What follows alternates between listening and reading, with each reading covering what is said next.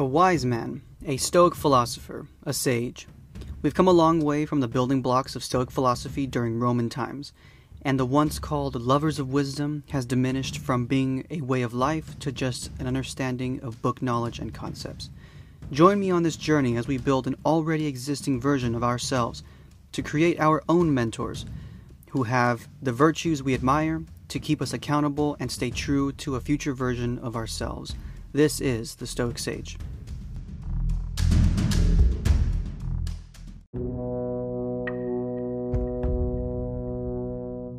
I shall never be ashamed of citing a bad author if the line is good. Seneca the Younger. Hey everyone. In today's podcast, I'd like to go through some of my favorite quotes that have, in recent times, got me through some tough moments. If you follow me on Instagram at the Stoic Sage, you will have most likely seen these posts. But more importantly, I think it's extremely important to not only see these kinds of posts on the internet, but also reflect on why they are important to live by. As I've said in the past, and like many Stoics have also said time and time again, we have to embody the philosophy that we preach. So, for today's podcast, I'm going to pick a couple of quotes that I really enjoyed and then I'll reflect on them with you guys. So the first one is It is a rough road that leads to the heights of greatness. This is by Seneca. The Stoics were really resilient people, and this is something I try to embody very often. I remember listening to a story to a story of Epictetus on a YouTube video where he was exiled from Rome by the demands of the then emperor. And instead of crying about it, he happened to be at um, a local diner or something. And he took his food to go and journeyed out. Just got up and left. He didn't fear anything. It was outside of his control, but this journey led him to write his popular discourses that we modern Stoics read today. And there are many things that we're going to encounter that are totally outside of our control than, you know, that are within. And I remind myself that this quote also represents adversity, uh, being an absolutely necessary thing to my growth. If I fear something, like a big presentation I have to give, I know it's a necessary opportunity to grow. So why on earth would I deny myself that opportunity? It's the rough moments in life that lead you to greater things if you react accordingly. That's really what I took away from this quote, and this really helped me through uh, with my regular nine to five that I normally do. so the second quote is Enjoy present pleasures in such a way to not injure future ones. This one's also by Seneca. And we've been through a tough year. Some people tougher than others, but from the looks of social media, there was a coinciding statistic that was released that I read recently stating that a lot of people are heavily drinking and overindulging in their vices nowadays.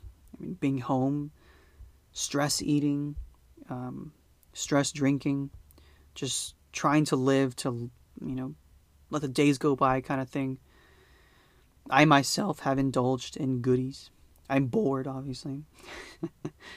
and I also become stressed. And I mean, in recent times, this may be TMI, but for some people, but uh, I got a really bad case of heartburn recently and that's something I had to deal with. And and come to find out, it's because I indulged in late night snacks right before bed. I mean, I caused this, obviously. but my goodness, the 4 a.m. nights really made me rethink my life choices. um, even the glorious um, pink liquid of Pepto Bismol couldn't save me. I realized in those moments I needed more moderation. I need to enjoy my nights by not indulging in food, but maybe instead enjoying the moment with my fiance or relaxing to something nice on TV or something. And since adding late night food will injure me the next day, I mean, I was cranky the next morning. I have obviously since stopped doing that and I feel much better, thankfully. but remembering to, it's just that small example, right? There's obviously other moments too. I mean, when I'd go out um, um, wine tasting or something, don't overindulge because, I mean, for me, I'm quite a lightweight, and there's moments where I would drink some wine and maybe a, uh, a glass or two, maybe even more. And for some reason, for me, I get a hangover like in the next couple of hours. so, I have to remind myself enjoy the present things. That way you don't hurt yourself in the future. You know, enjoy it. You don't need you don't need to be in uh, in a in that next state, you know. Especially if you know that it's going to hurt you. If you know the reason why, why do you do it? If it's not I mean I've heard some pretty ridiculous claims of like um, what doesn't kill you makes you stronger. I mean, but they use it as a way to indulge in their vices. And that's not the way to go. Because the thing is, you're in, injuring your future moments. Now you got to deal with that hangover. You know, and and then that that next present pleasure is no longer enjoyable because you're dealing with the ones that you injured yourself with. So I remind myself, you know, uh, if, if I ever have a drink, I'm always, yeah, I'll just have one or two. I don't like the way I feel afterwards. I'm not going to injure my my next couple of hours. I don't want to mess up my night if I know that eating past a certain time I'm going to get heartburn. Like think about these things, you know, and and that's what I think about. That's what helps me uh, reflect in that moment and realize make a better choice. Practice moderation, Daniel. So this final quote that I that I really liked is no one can do me harm or implicate me to ugliness, nor can I be angry at my relatives or hate them, for we are made for cooperation. And this one is by Marcus Aurelius. This year has been a year of change. Just, uh, I want to go on a quick tangent here. I'm not someone who wholeheartedly believes in horoscopes, but my fiance is really into this kind of stuff, and I we do research together. I find it interesting. It's fun and funny at times. Uh, that brings me to the Mayan horoscopes. I'm really into Mayan culture. I like the ancient cultures in general. And uh, I actually recently found out that based on my birth chart, I'm apparently a death jaguar. Um, I'm also a Scorpio, if you care to know. But in my research, it states that I am the sage of the family. I'm also the bringer of death and rebirth. Now, why is this important? One, so you can get a feel of who I am. but also, this year, I have had some family drama and drama that involves friends.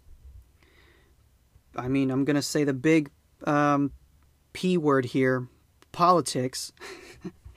I'm sure everyone can relate to this one.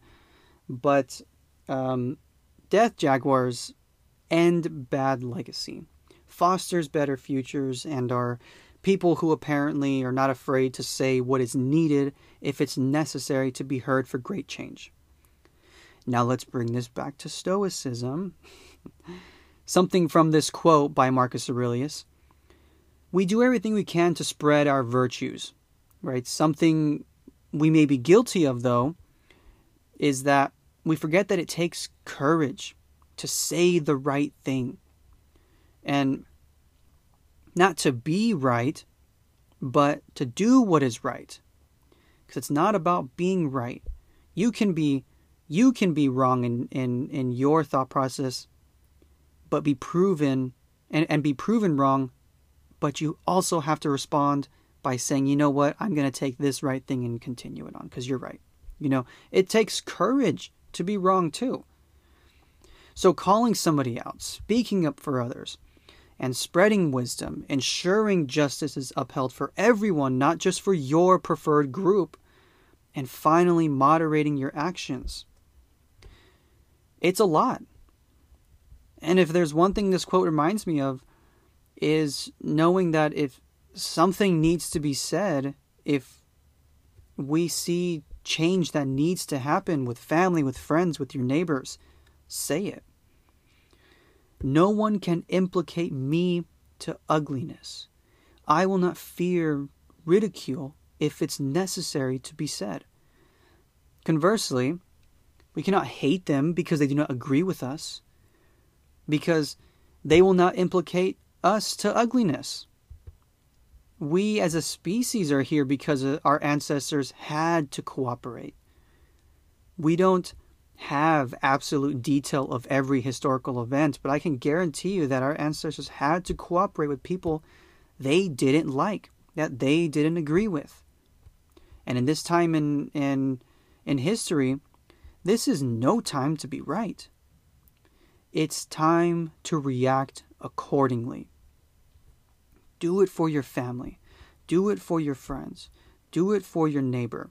The world needs more Stoics. Don't be afraid. Be courageous. And I mean that I, that quote there by Marcus Aurelius really made me reframe my like like how proud I am of any wisdom that I gain and and the strength of my word. You should all be um, courageous with your words. Know that what you intend to spread is wisdom, and know that you only intend to live by your virtues, by the Stoic virtues. It's um, it's really something that we can't forget, and really something that I don't forget. No matter what I say, um, and, and I and I mean by if somebody doesn't agree with me, they can't implicate me to ugliness, nor can I be angry with them. I said what I had to say. In that moment, if it needed to be said, I mean, what they how they react is outside of my control. Well, that was a quick collection of my favorite quotes that have impacted me in the last couple of weeks. I may turn this into a series, but we will see. Maybe after I'm done with this recording, this will be um, written out as um, series number one or something. But let me know your thoughts when I post on Instagram. Get in the conversation. It's this diversity of thought that's really and truly amazing. Let it be shined, let it be known. And until next time, I'll see you guys later.